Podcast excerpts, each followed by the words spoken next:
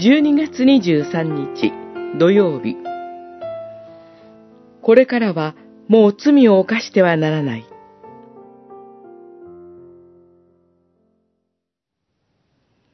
イエスは言われた。私もあなたを罪に定めない。生きなさい。これからはもう罪を犯してはならない。ヨハネによる福音書、八章十一節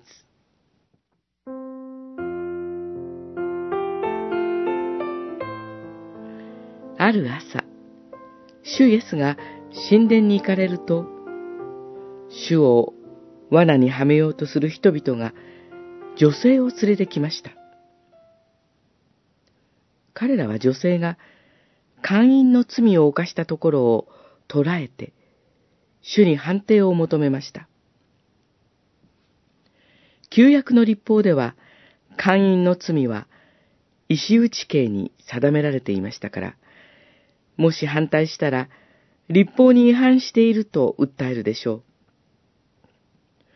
その反対に、石打ち刑を認めたら、ローマ帝国だけが持っていた死刑の権限を犯すことになります。どう答えても不利な質問でした。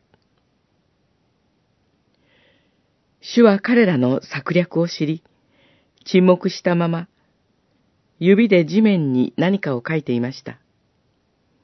それによって、彼らに答える気がないことを示されたのです。そして主イエスが、あなたたちの中で罪を犯したことのない者が、まずこの女に石を投げなさい、と言われると、年長者から去り始め、他の人も去っていき、誰もいなくなり、女性と主が残されました。主は言われました。誰もあなたを罪に定めなかったのか。私もあなたを罪に定めない。行きなさい。これからはもう罪を犯してはならない。罪の許しを求める第五の祈りは、もう罪を犯さないという決意の祈りでもあります。